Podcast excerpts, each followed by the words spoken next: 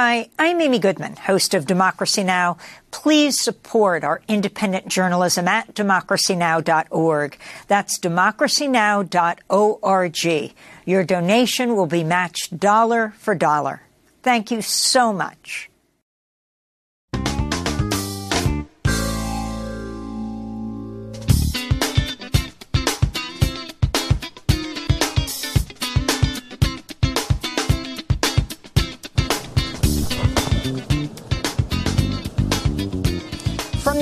Climate Summit in Dubai, in the United Arab Emirates, this is Democracy Now!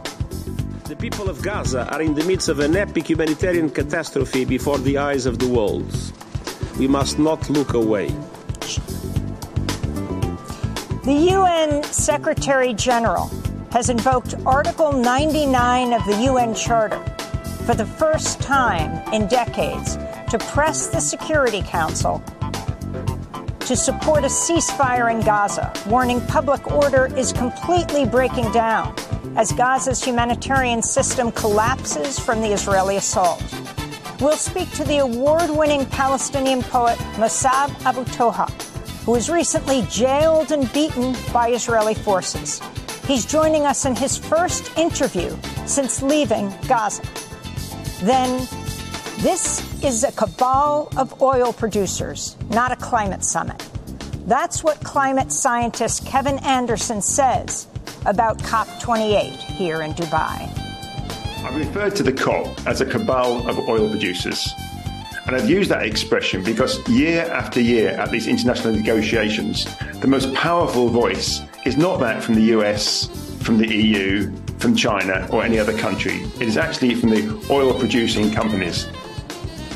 We'll speak with the Nigerian climate activist Nnimmo Bassey here at the UN Climate Summit as well. It is a breaking point for the African continent. It's a moment when real climate action should be taken and not carbon trading.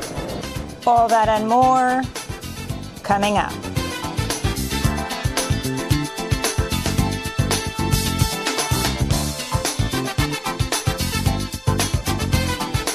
Welcome to Democracy Now!, democracynow.org. Welcome to Democracy Now!, democracynow.org, the War and Peace Report. I'm Amy Goodman. Israeli tanks have advanced into the center of the city of Khan Yunis in the southern Gaza Strip as Israel's assault in the besieged Palestinian territory enters its third month. On Wednesday, an Israeli strike on the Jabalia refugee camp killed 22 members of the family of Momen al Sharafi, a correspondent for Al Jazeera Arabic, including his parents and his siblings. Palestinians in parts of southern Gaza that Israel's claimed are safe continue to come under fire. This is Amir Magnum, a five year old boy injured Wednesday when an Israeli strike hit a school in eastern Khan Yunis where his family was sheltering. I went into the classroom and went to play with my friend. Then suddenly I heard a sound going boom and we ran. A rock fell on me, on my legs, and then I ran away. Who got injured? Father, a big rock fell on father, hit him here on the leg, and a big rock fell on me, here on my leg.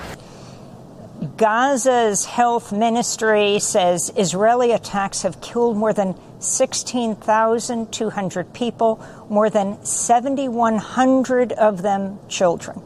In a new report, the World Food Program finds at least 97% of households in northern Gaza have inadequate supplies of food to meet their needs.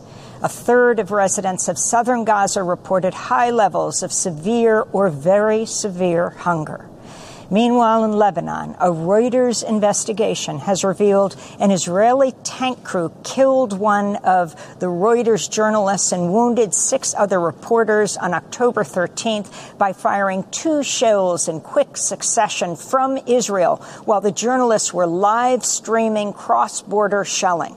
The attack killed Reuters videographer Issam Abdallah and injured six others, including Agence France Presse reporter Christina Assi.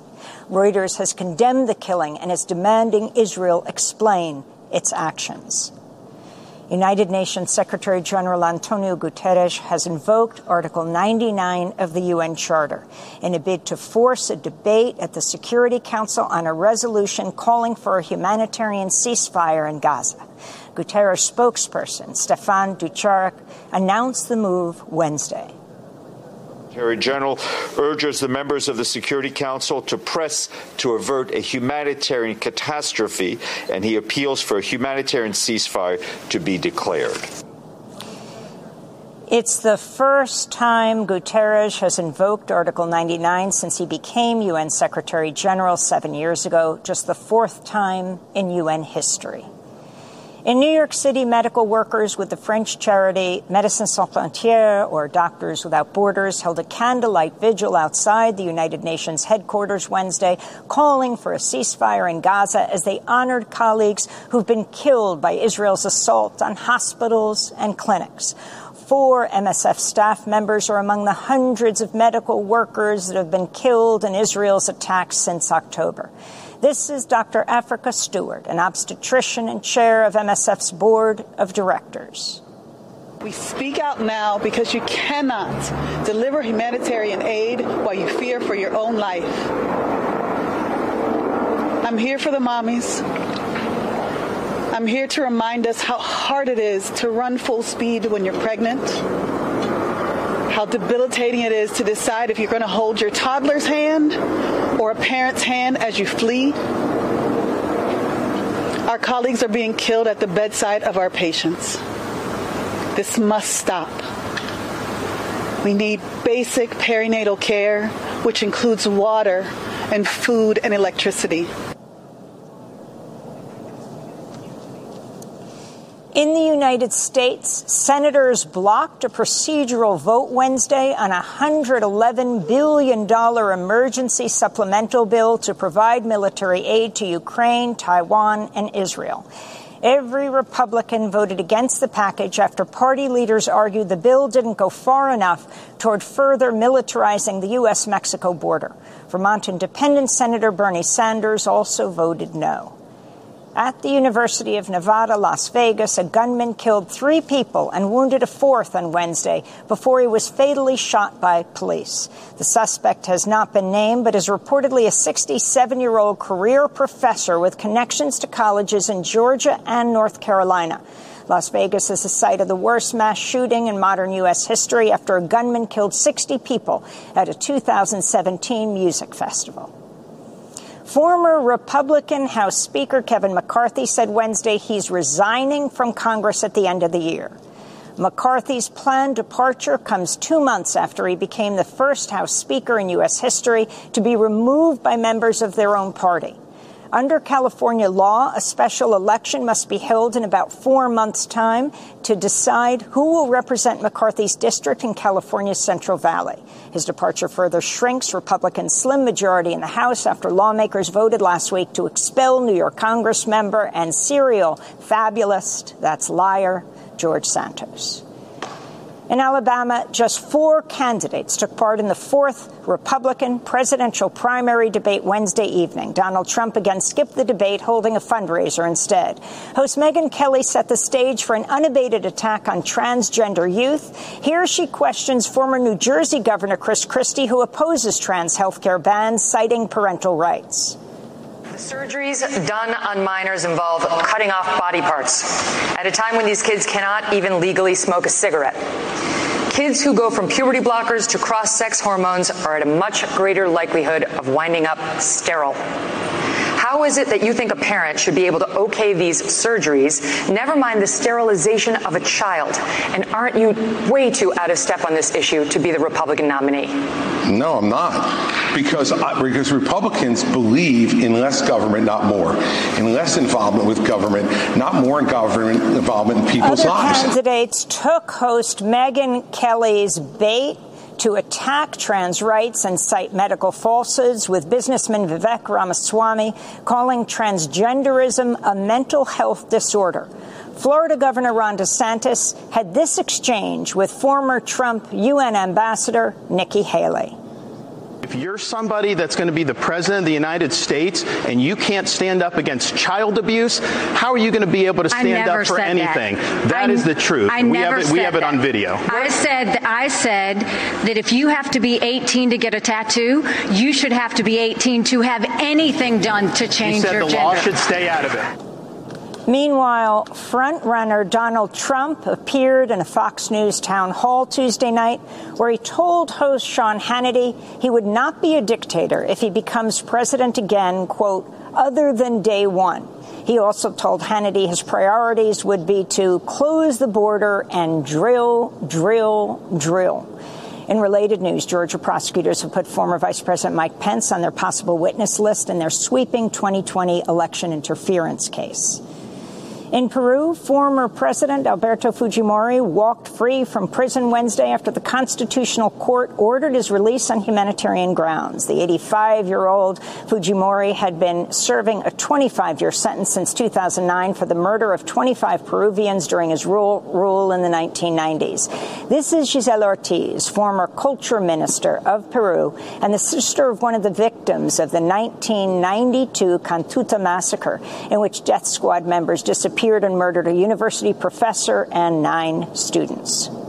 As relatives of massacre victims, we demand for the law to be respected. Law is equal for everyone, even if your last name is Fujimori. The processes and paperwork must be followed. If he is entitled to a pardon, this will be proven, but we don't want for our right to justice to be mocked, for years of hard work from relatives to be stomped on because everything is part of a political arrangement. The legendary television producer and longtime political activist Norman Lear has died at the age of 101. In the 1970s, Norman Lear helped revolutionize TV sitcoms with a string of hit shows, including All in the Family, Sanford and Son, The Jeffersons, Good Times, and Maude. Lear's social and political activism earned him a place on Richard Nixon's enemies list and the scorn of the Christian right. In response, he founded People for the American Way, a progressive advocacy group in 1980. This is Norman Lear speaking in a 2016 interview with Democracy Now! I think it was H.L. Mencken who once said nobody ever lost money underestimating the intelligence of the American people. Uh, to some degree, the establishment lives with that and makes its decisions on behalf of the American people with that in mind. I disagree. I think uh, you know we we are provably not the best educated, but we're wise of heart and we understand a lot more than we're given credit for. And today is Noam Chomsky's 95th birthday. To see our interviews with the world renowned scholar, linguist, and activist on Democracy Now! about Israel, Palestine, the climate crisis, and so much more, go to democracynow.org. And those are some of the headlines. This is Democracy Now!, democracynow.org, the War and Peace Report. I am Amy Goodman. And I'm Nermeen Sheikh. Welcome to our listeners and viewers across the country and around the world. UN Secretary General Antonio Guterres has invoked Article 99 of the UN Charter for the first time in decades to press the Security Council to support a ceasefire in Gaza as Israel intensifies its assault, which began two months ago today on October 7th after Hamas attacked Israel. In a letter, Guterres wrote, quote, amid constant bombardment by the Israel Defense Forces and without shelter or the essentials to survive, I expect public order to completely break down soon due to the desperate conditions, he wrote. He went on to write, quote, we're facing a severe risk of collapse of the humanitarian system. The situation is fast deteriorating into a catastrophe with potentially irreversible implications for Palestinians as a whole and for peace and security in the region. Such an outcome must be avoided at all cost. We begin today's show with the celebrated Palestinian poet Mosab Abu Toha, who was recently jailed and beaten by Israeli forces. He was detained at a checkpoint in Gaza as he was headed toward Rafah with his family. He was rounded up with scores of other Palestinians. After he was released from an Israeli jail two days later, Abu Toha posted a message on social media writing, quote, I am safe but still have pain in nose and teeth after being beaten by Israeli army. I gave them all my family's passports, including my American sons, but they didn't return anything. Also, my clothes and my children's were taken and not returned to me. No wallet, money, credit cards, he wrote. Mosab Abu Toha's detention sparked global outcry from the literary community and beyond. His work has appeared in The New Yorker, The Atlantic, The Progressive, and other publications. He founded the Edward Said Library in Gaza.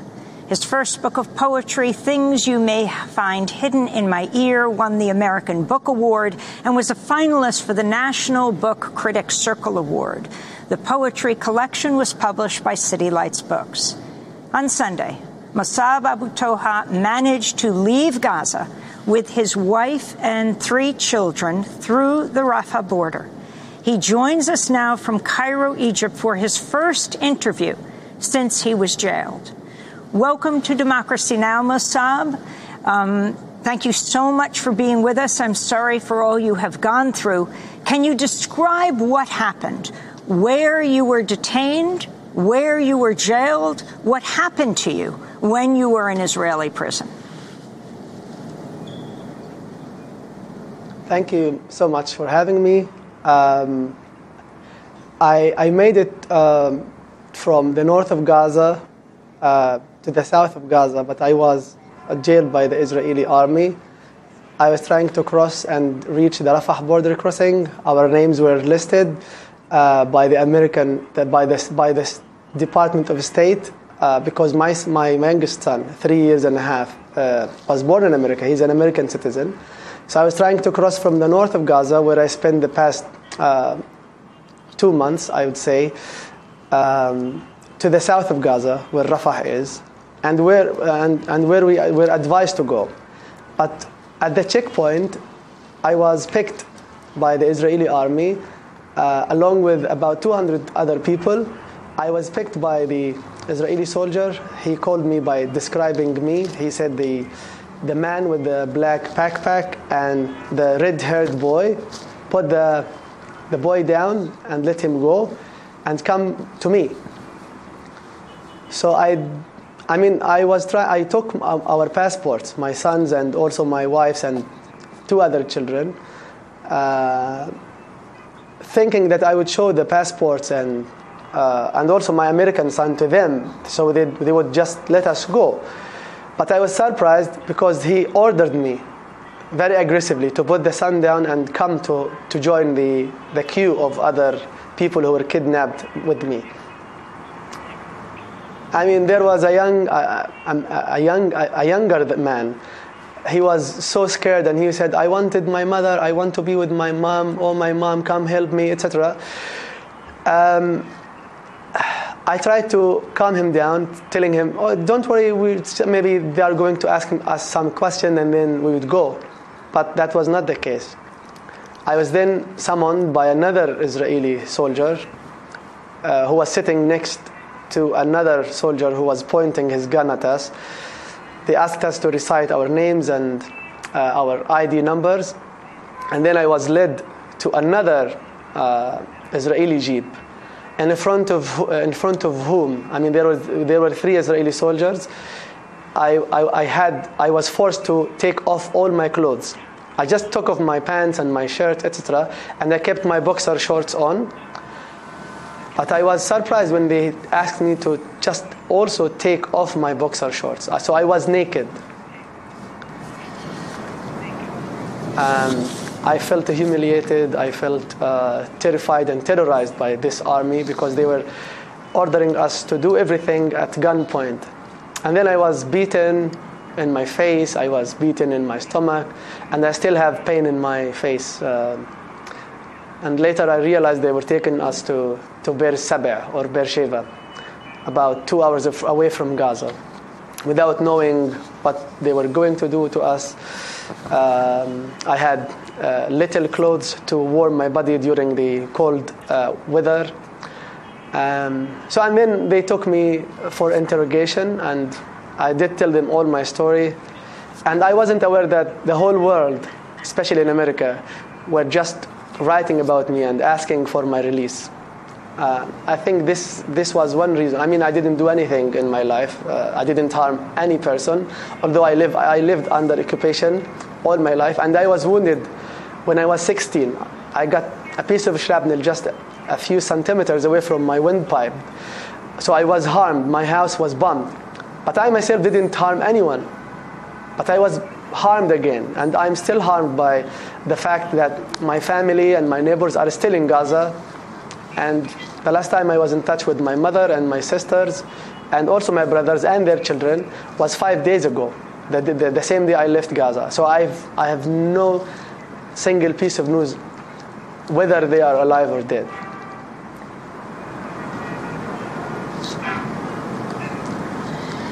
Uh, so, Mosab, I- would like to ask you. I mean, of course, you, you mentioned very soon after you arrived uh, in Egypt that uh, you remain very, very concerned because your parents and your siblings are in Gaza. Uh, you've not been able to reach them for five days.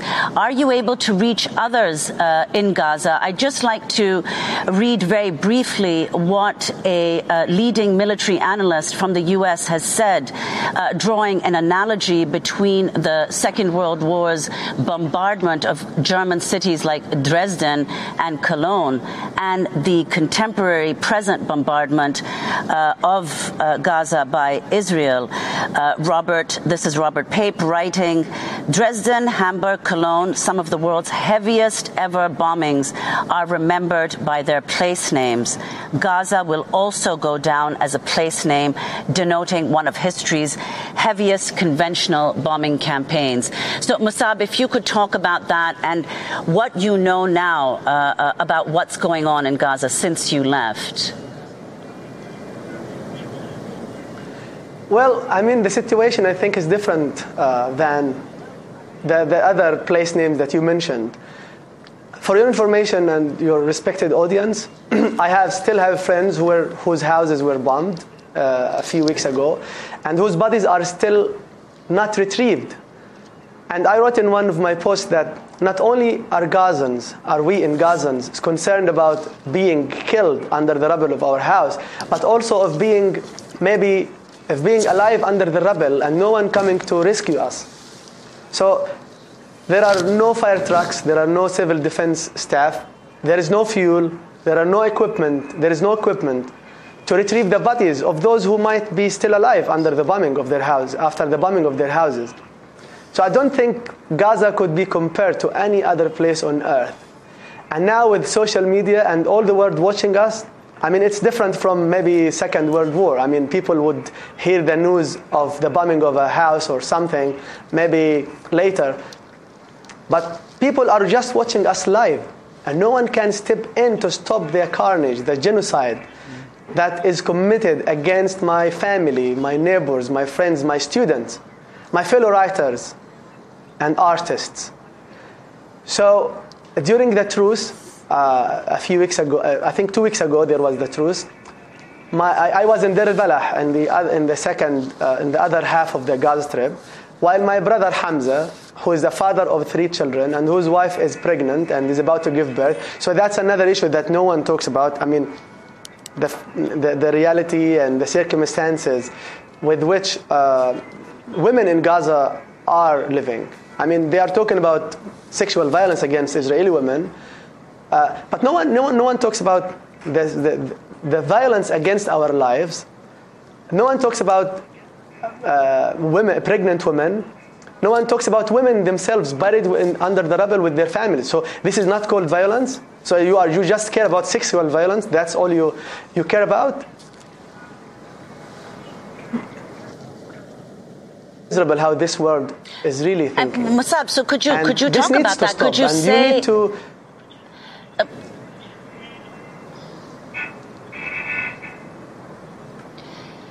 Mosab, I was saying, yes. if you could elaborate on that, what Hello? the situation of Palestinian women, in particular, as you pointed out, Palestinian women who are pregnant, uh, given what the situation in hospitals is. Uh, you've said a little bit about this in the past. If you could elaborate. Mm-hmm.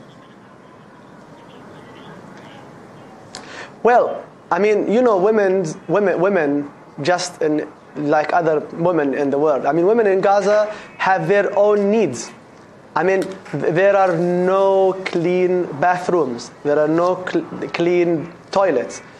And they need, they need their own things. You know, when, when a woman gets the period, I mean, there are no, you know, uh, there are no stuff for them to take care of their bodies. And there are, there are also the other pregnant women. So many hospitals in Gaza uh, are out of service right now not only for, for the wounded, but also for the pregnant women. No one talks about this. So you, you need to talk about this. Where can my sister-in-law, my, my, my, my, my brother's wife, where can she give birth? And is there enough clothes for the, the newborn baby? So you don't care about this violence committed against parents? How they are, are going to manage their lives. No one talks about this. This is violence in itself, not only killing us, but about so it's also about the lack of water, the lack of food. You know, 20. So before the the start of this uh, uh, carnage, we used to buy 25 kilo of wheat flour for uh, for for 40 shekels, which is uh, which is about um, 12 dollars. Yesterday, my wife's uncle messaged me and he said I paid 500 shekels, which is about $130. So he, he paid he paid one hundred thirty dollars to get twenty five kilograms of flour wheat, wheat flour. But and if you could find it, of course, because there is lack in respect to, to, to wheat flour and other uh, other basic things. But so if he, if he if he had the money to buy it, there are other people who had not been able to get any money because they are jobless. Most people in Gaza depend on daily jobs, farmers, uh, sellers, etc. So there are the majority of people in Gaza don't have money, so they are sometimes begging other people to give them money. So no one talks about this. You, they are just talking about sexual violence. About about October 7th. But this has been going on even um, before October 7th, um, by the way. We are reporting on everything. Uh, the horrific um, stories we're hearing from October 7th, but also what happened before October 7th to Palestinians and after. And I wanted to get your response to the World Health Organization calling the assault on Gaza humanity's darkest hour. The UN's top humanitarian relief coordinator said Israel's attack in southern Gaza has been as devastating as in the north, with the apocalyptic conditions preventing the delivery of aid, some 85% of the population now displaced and particularly if you could talk about your conversations with doctors and nurses in Gaza. You tweeted, um, just imagine yourself as a father watching your child not only having his her leg amputated, but also dying of pain. Do you still feel you're a father? That there are still humans in the world? Talk about the hospitals. Mm-hmm. So the first hospital I was able to enter was uh, Shuhada Al-Aqsa Hospital, which is in Deir al-Balah. And I went there, I mean, I don't like to go to hospitals because, first of all, there is no space for me uh, to enter. I mean, uh, full, beds are full of patients and wounded people, and, and at the same time, the, the corridors the, the inner hallways are just full of people lying there. I mean, wounded people are getting uh, treated, getting uh, surgeries, while on the floor. So, but I had to go to the Shuhada Al Aqsa Hospital in Deir Balah to get some treatment for my face and my bleeding nose. Uh, so, there are not enough doctors to treat the, the, the patients and the wounded people. Um, and there are just bodies everywhere people even, I mean, they would just go and bury people without their relatives around because their relatives have died with them, which is really, really heartbreaking. Um, people are, are, are, are turned into numbers and names. They would just put a body in a, in a piece of cloth and just write their names, and that's it. They would just take them to the, to the cemetery. Um, So I was able to talk to some doctors and nurses at the hospital, and I was shocked. I mean, I knew that there, there were not enough medications, but I was told by one nurse about the case of a child who had her leg amputated, and because there was no anesthesia, no painkillers, the, the, the child died while she was having her leg amputated. And I'm wondering, I mean, uh, how, how would I feel as a father if my child had to have her leg or arm amputated while she is watching her arm or, or leg amputated? And then she would continue to bleed and then she would die because of the pain. And I'm asking all the people in the world just to put the, them, themselves in, in my place as a father.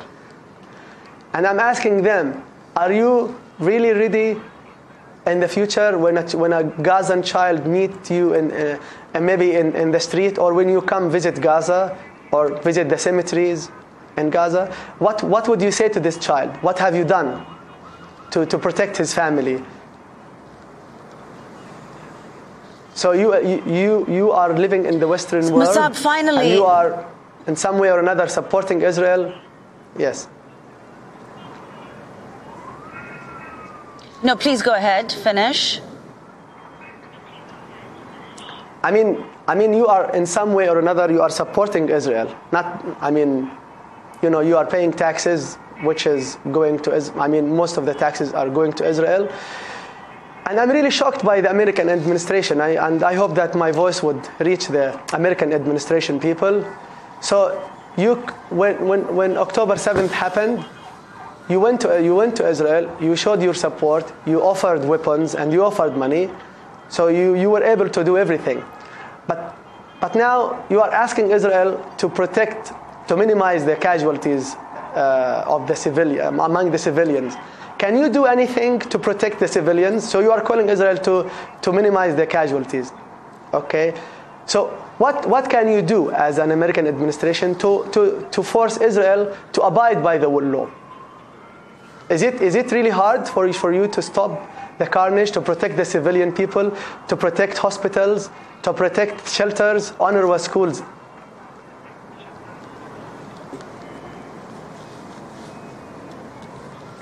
So finally, Mosab, what is your message uh, uh, to the U.S., to President Biden, and to European leaders?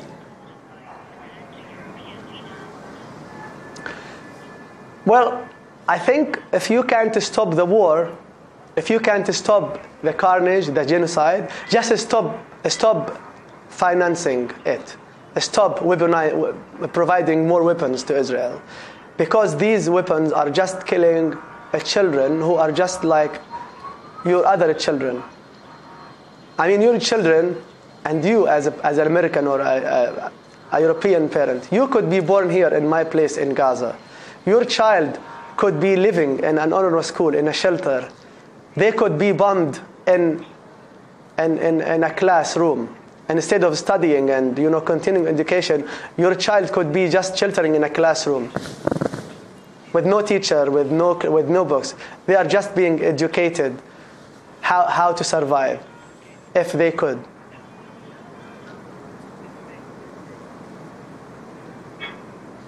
Mosab, we just have 30 seconds, but were you ever told why you were jailed? You were jailed, I think that day about 200 Palestinians in Gaza were jailed. There was a great outcry for you. Do you know if the others were released? No. I mean, there are a few other people uh, I knew by name because they are from the same town as me, from Beit Lahia. And now it's so I was I was kidnapped on November 19th, and now today it's uh, December 7th. Until now, there are other people who are still uh, detained by the Israeli army, and their families are just contacting me. Did you do you know anything about? I told them I just left I was just released. I, I, don't have any news about your family. So they are still kidnapped. And the Israelis, by the way, accuse me of being a Hamas member. you know, I mean, what a ridiculous accusation. I've been living in America for the past four years. Um, and I've been, I've, been, I've been hurt, you know, without, I, I asked them, I asked the Israeli so, uh, captain if they have any photo, photograph, if they have any satellite photo of me holding a weapon or being in, a, in any place that could cause any harm to you. And he slapped me in the face. He said, You give me the proof.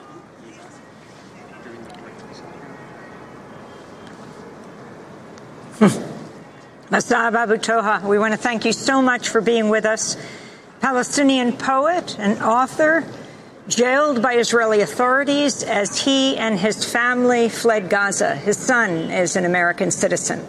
He's a columnist, a teacher, and founder of the Edward Said Library in Gaza, also author of the American Book Award winning book of poetry, Things You May Find Hidden in My Ear Poems from Gaza. This is Democracy Now! We're broadcasting from Dubai in the United Arab Emirates at COP28.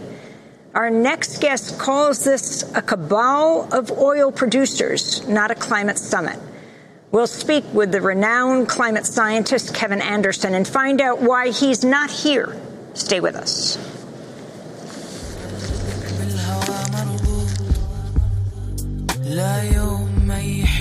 القلب وتعود تفاح نبت بالأرض تفاح. ريحة عطر شعرك الفواح. ممدود بعينك هالكحل ممدود. حناك بن مزخرف ومفرود عابود ودعتك أنا بعابود. من حيف بحر اسدود مربوط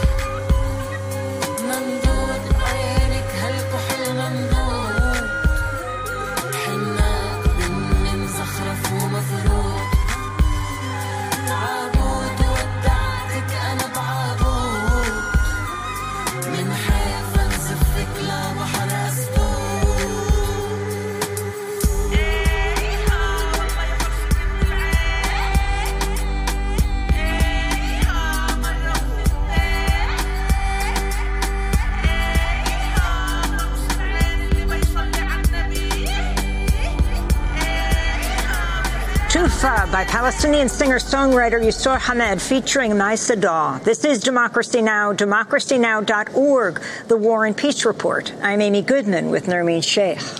We're broadcasting from COP28, the United Nations Climate Summit in Dubai in the United Arab Emirates. Today is a day of rest as the two week conference reaches its halfway point and negotiations begin. Nearly 200 countries begin to take shape. This is UN Climate Chief Simon Stiell. We can only overcome the climate crisis by ditching business as usual. The win on loss and damage here in Dubai gave this COP a spring in its step. But it is just the start. Now, all governments must give their negotiators clear marching orders. We need highest ambition, not point scoring or lowest common denominator politics.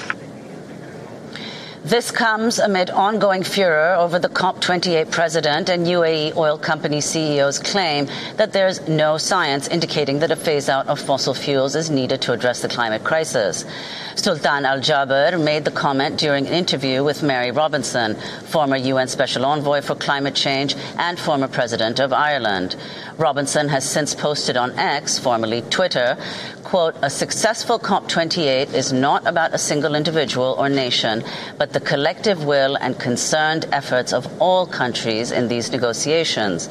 The science compels phase out fossil fuels rapidly, accelerate renewable energy adoption, and radically scale up finance, she wrote. A new report by the Global Carbon Project shows carbon dioxide emissions from burning fossil fuels are set to hit a record high this year.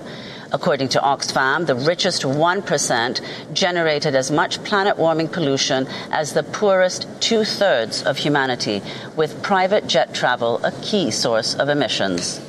For more, we're joined by Kevin Anderson, a leading climate scientist, professor of energy and climate change at the University of Manchester and the University of Uppsala in Sweden. He's a former director of the Tyndall Center for Climate Change Research, recently wrote on social media, quote, this is a cabal of oil producers, not a climate cop. The outcome is known crafted rhetoric and lacquered sincerity, grand announcement with no teeth. Well, I don't know if I have to ask you then, uh, Professor Anderson, why you're not here, but talk about um, your own lifestyle and the decisions you have made to cut down on your carbon footprint, and then what is happening here and what should be happening here. Okay. Sometimes I'm quite reluctant to talk about my own lifestyle, but yeah, I've tried to make some changes as a as a climate academic. So I stopped flying in 2004. I live in a very nice flat, but it's a two bedroom flat or apartment. I've cut my driving by about 70%. I've been vegetarian since 1987. So I've made some changes, but let's be clear, those changes are, in isolation, those changes are irrelevant. The only merit of individuals making changes is that when we speak to others, we can talk from a position of some understanding of how difficult that is or how easy that is. It, we know from, from repeated psychological evidence that that improves or increases the credibility of our arguments. So by making the changes ourselves, that allows us much more scope and potential for changing the system. And that's the important, that two sides of the same coin. System change also requires personal change. They are the same thing. And separating the two, as some people do, I think is usually deliberate by those people who are high emitters. So us high emitters have to significantly change our norms if we are going to be heard and listened to um, when we talk about system level change. So that's why I've made these changes. I'm not at the COP. Well, for two reasons. One, it's very difficult for me to get there from either from Sweden or the UK without without taking a very long time, um, certainly because uh, I wouldn't be, wouldn't be flying. But I'm also increasingly disillusioned as to what merit the COPs have. And I say that with, a, with an awareness that many people in the poorer parts of the world say it is important for them because they get their voices heard. And I think that is really true. And Saleemul Huq, the late Saleemul Huq, is very sadly you know, no longer with us, so can't attend this year. He has made that point, and I've listened to him on many occasions. But I actually think now that we have heard the voices of poorer communities at the COPs, but we have not listened to them. At some point, hearing is not enough. We have to listen and we have to act. And I think, you know, it's 1992 was the, the first big Rio Earth Summit. 1990 was the first IPCC report. A third of a century ago, our emissions, as you've just heard from the Global Carbon Project, our emissions are still going up. This, year this year's COP is overseen by a chair of an oil company. At every single level, these processes have been deeply co-opted. And I don't just mean necessarily by you know, by the oil players themselves, but they have changed the narrative of the media. They've changed the funding for research. So uh, they, they, they um, provide the advertising for, for the for media, for um, arts, and for sport at every single level. The the tendrils of big oil are changing our society and fundamentally changing our climate. And these COPs have become little more than a scam under which um, you know the the oil companies and the other fossil fuel companies are are hiding that nothing is being done. And so I'm I'm almost in a bit of a state of I won't say despair, but disillusionment as to where's the right way forward. I think some of the changes in civil society are really important, but I'm I'm very sceptical of these these grand events now doing anything other than you know providing two weeks for the media to talk about climate change, then forget about it for the other 50 weeks of the year. Well, Kevin Anderson, we'll ask uh, uh, you about what, where you think the possibility of any kind of change uh, can happen. But if you could speak specifically about the top 1%, uh, and this is not just, of course, in, in, the US or Europe, although principally there, the top 1% of uh, the rich around the world and uh, the percentage of pollution and consumption that they're responsible for relative to the rest of the world's population population. Mm. I think that top 1% is really important. I mean, the numbers tell us that anyway. We know that, that, from an emissions point of view, emissions of carbon dioxide and greenhouse gas point of view, that top 1% have a combined carbon footprint that's approximately twice as big as the bottom of the half, bottom half of the world's population. I still find it shocking when I say that. That 1% have a carbon footprint that's twice as big as the bottom half of the world's population.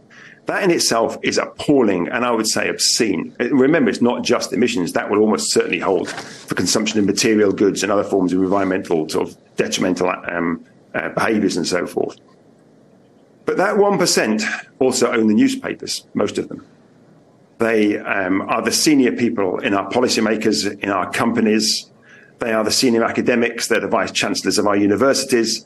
So that, and I, I use the word almost pejoratively, I suppose, that elite group framed the whole climate change and broader ecological debate. And they have framed it in a way that has supported them, supported us. We are unprepared to ask the questions that would, you know, would be difficult for us to think about in relation to our own norms and lifestyles. So we have deliberately twisted everything in society to fit with that particular worldview, that particular paradigm, which the physics doesn't give a damn about. The temperature will just keep going up. We can scam everything as much as we want. The, as the Global Carbon Project pointed out, the emissions will go up again this year. And we can have all these fine speeches and all these other things out there, but the temperature will keep rising. People will start to get seriously damaged or um, uh, impacted in the global north, as they are already in the global south. Let's be very clear about this. Climate change is not a threat for many, it's a daily reality. People are dying, communities are being fractured, their livelihoods are being lost as a consequence of the emissions that we in the global north, particularly that 1%, have knowingly imposed upon them and are carrying on doing so. And that's why the scam and the language around the COP um, 28 to me is deeply disturbing when we consider what is actually happening and what we are locking in, even for our own children's future. Do we have so little concern for our own children's future that we are prepared to scam these cops, scam the whole climate change agenda, just to maintain our comfortable, overly comfortable way of living, this top 1%, of which will include, as I say, I, I most of the so called elites in our society. Dr. Anderson, we just have 30 seconds, but you have said there are now no non radical futures. The choice is between immediate and profound social change we're waiting a little longer for chaotic and violent social change. In 2023, the window for this choice is rapidly closing. Your final comments. We have to recognize that responding to climate change needs a sort of Marshall style plan in terms of technology. So, rapid rollout of technology, low carbon technologies that exist today. But that in itself now is too late. Alongside that, we have to have fairness and equity in there the maths of the Paris Agreement and the IPCC science tell us that equity, fairness, is a pre- prerequisite of delivering on our Paris commitments. So technology and fairness have to go hand in hand.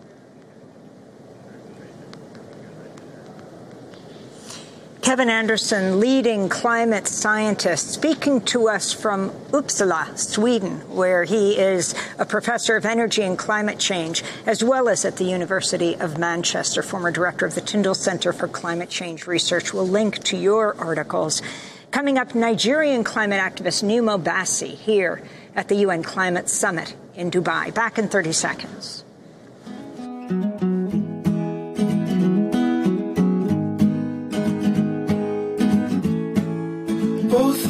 Eyes are red, but you're high and I'm crying. You're trying to forget, but it hits me every time.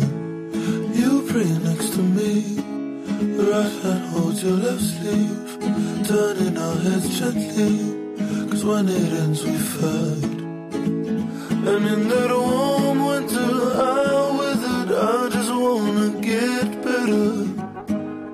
I'll be what you like.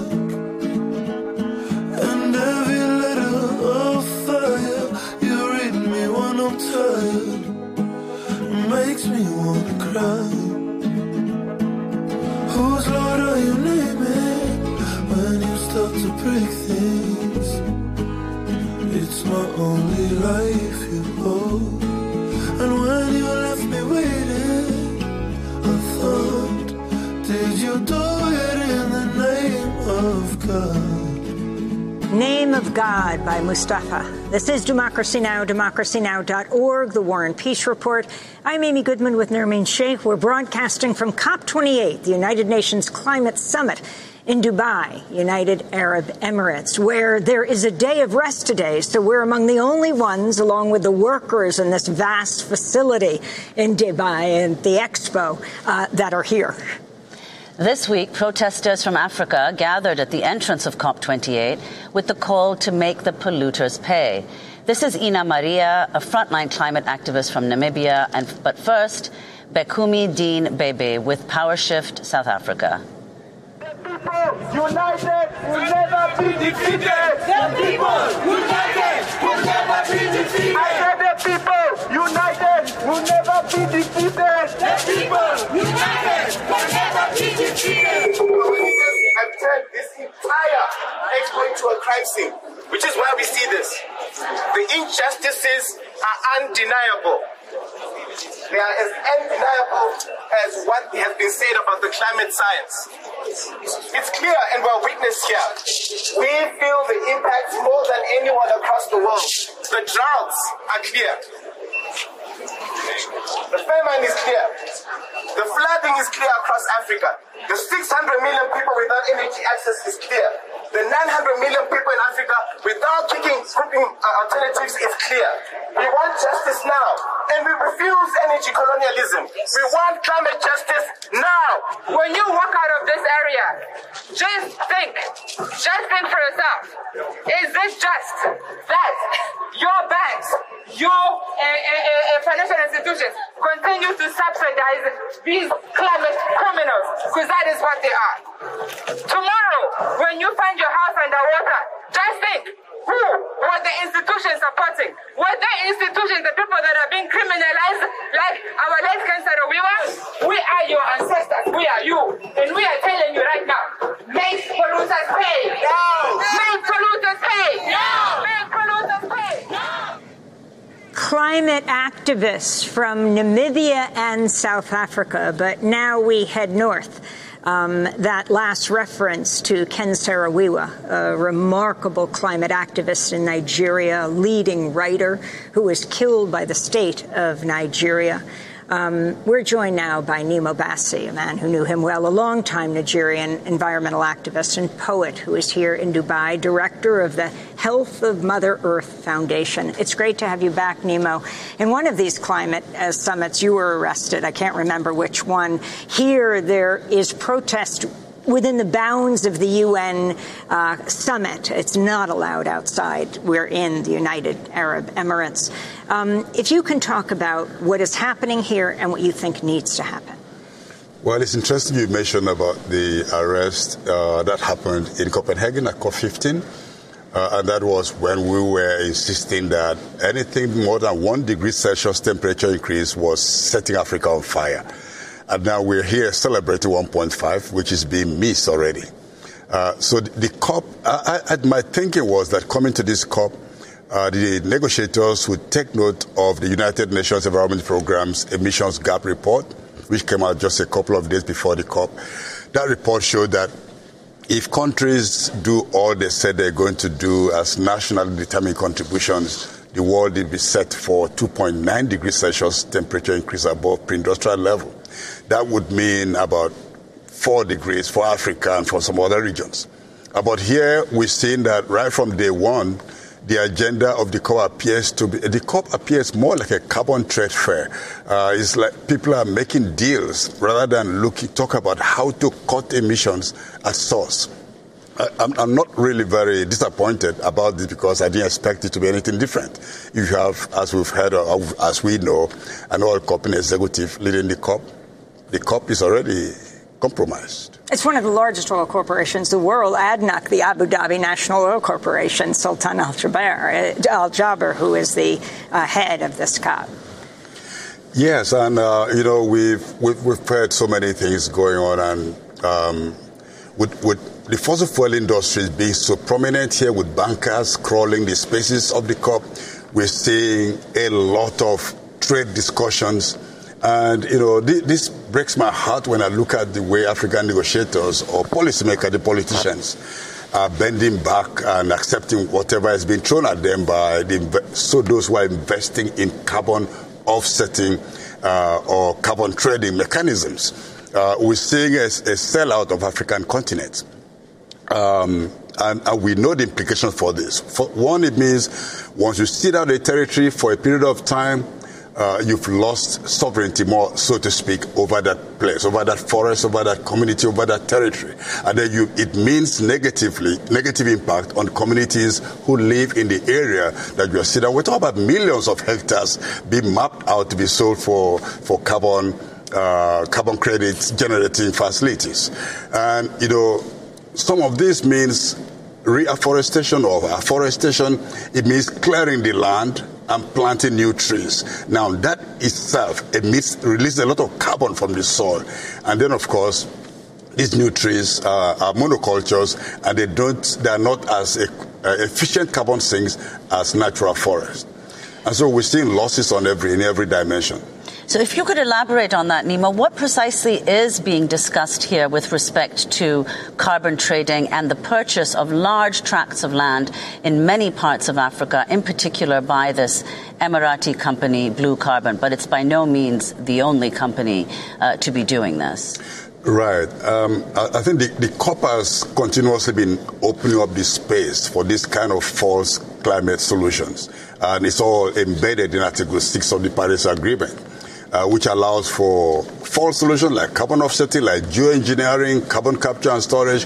They're all these are things that allow polluters to keep on polluting without cutting emissions at source. Uh, and, and so we're having corporations like the one you mentioned advancing to many African countries, to Liberia, into Kenya, into everywhere, Zimbabwe and the rest. And they're, they're investing, investing in quotes into large tracts of land. And it's really scary, some of the things we're hearing. We're hearing some countries may steal up to 20% of their landmass, many of them 10%. And of course, we heard about the Nigerian states that also signed a memorandum of understanding uh, to steal out about close to 800,000 hectares of land. Uh, uh, this is very disturbing. It's really disturbing. This is like green colonialism. We've heard that over and over. This is clear example of, of, of selling of territories for a mess of porridge. And finally, uh, uh, Nnimmo, if you could talk about you're one of Nigeria's leading environmental activists. You have been for decades. What are the implications of the decisions taken here for Nigeria, the most populous country in, in Africa and also its biggest oil producer? you threw in the oil aspect. well, Nigeria is a very important country on the African continent for size and population and for this kind of energy conversation.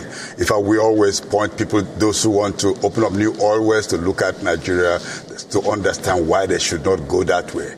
Uh, because the energy, there's a lot of energy expansion in Africa, uh, in Okavango, in Uganda, in the Saloum Delta, in Senegal.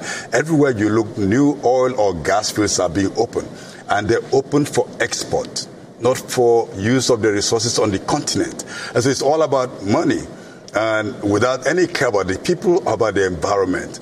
And so in the case of Nigeria, this particular, we the Nigerian government right now is very, very excited about carbon trading, about carbon market. They're following the examples of Kenyan government and others.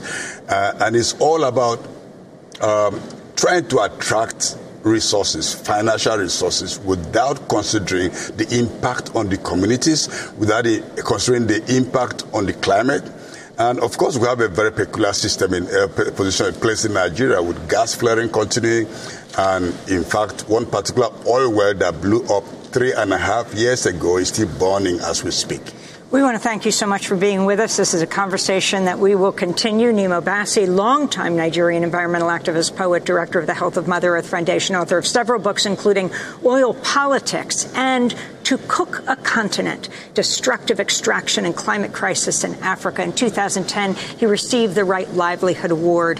That does it for our show. Happy birthday, Noam Chomsky. I'm Amy Goodman with Nermeen Sheikh here in Dubai.